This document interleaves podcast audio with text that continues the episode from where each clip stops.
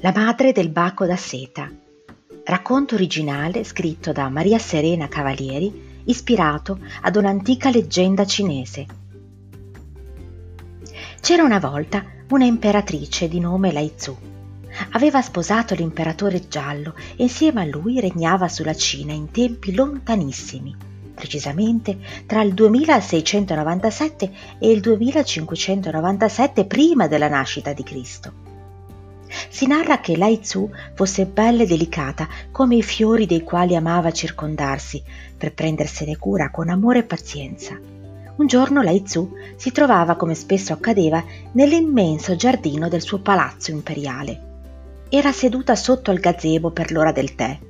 Tazzine di porcellana delicate tintinnavano assieme e si confondevano fra i canti d'uccellini colorati e i profumi delle peonie. Era l'inizio della primavera e Lai Tzu si sentiva felice come spesso le accadeva in mezzo ai suoi amatissimi fiori.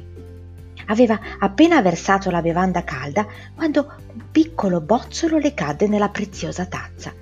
Sulle prime Lai Tzu pensò di levare il bozzolo da lì dentro, ma appena lo toccò accadde qualcosa di prodigioso.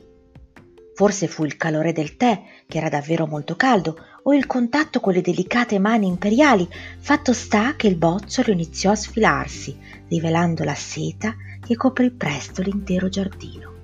Centimetro dopo centimetro tutte quelle meravigliose espressioni di una natura rigogliosa si trovarono presto interamente avvolte da morbida seta.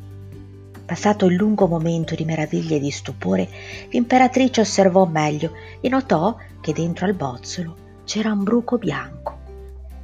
Piccolo baco, amico mio, sei tu l'autore di questo prodigio? Il mio giardino era già molto bello, ma adesso è meraviglioso. Come posso ringraziarti?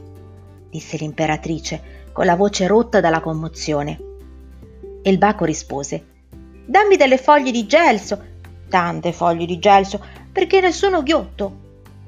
Lai Tzu si guardò intorno e notò suo malgrado che nel suo giardino erano assenti i gelsi, così chiese al marito, l'imperatore, di chiamare celermente i giardinieri perché piantassero all'intorno tanti alberi di gelso. Piccolo Baco poté presto mangiare e così i suoi amici, che chiamò prontamente raccolta, ed erano così tanti che presto Lai Tzu divenne la prima coltivatrice di bachi da seta. Ma aspettate, perché la storia non è finita. La primavera lasciò il posto all'estate e arrivò l'inverno. L'imperatrice in quelle lunghe, fredde serate non sapeva proprio cosa fare. Così un giorno decise che avrebbe inventato qualcosa di utile e così fece. Inventò il telaio per lavorare la seta. Ma quell'inverno finì e tornò la primavera. Quale bella occasione per radunare intorno a sé altre donne ed insegnare loro a tessere il bozzolo del baco da seta? Così fu scritto e così fu fatto. Le stagioni passarono e presto Lai Tzu divenne tanto importante da essere ricordata dal popolo cinese come un'autentica divinità, con il nome di Kan Nai Nai, la madre del baco da seta.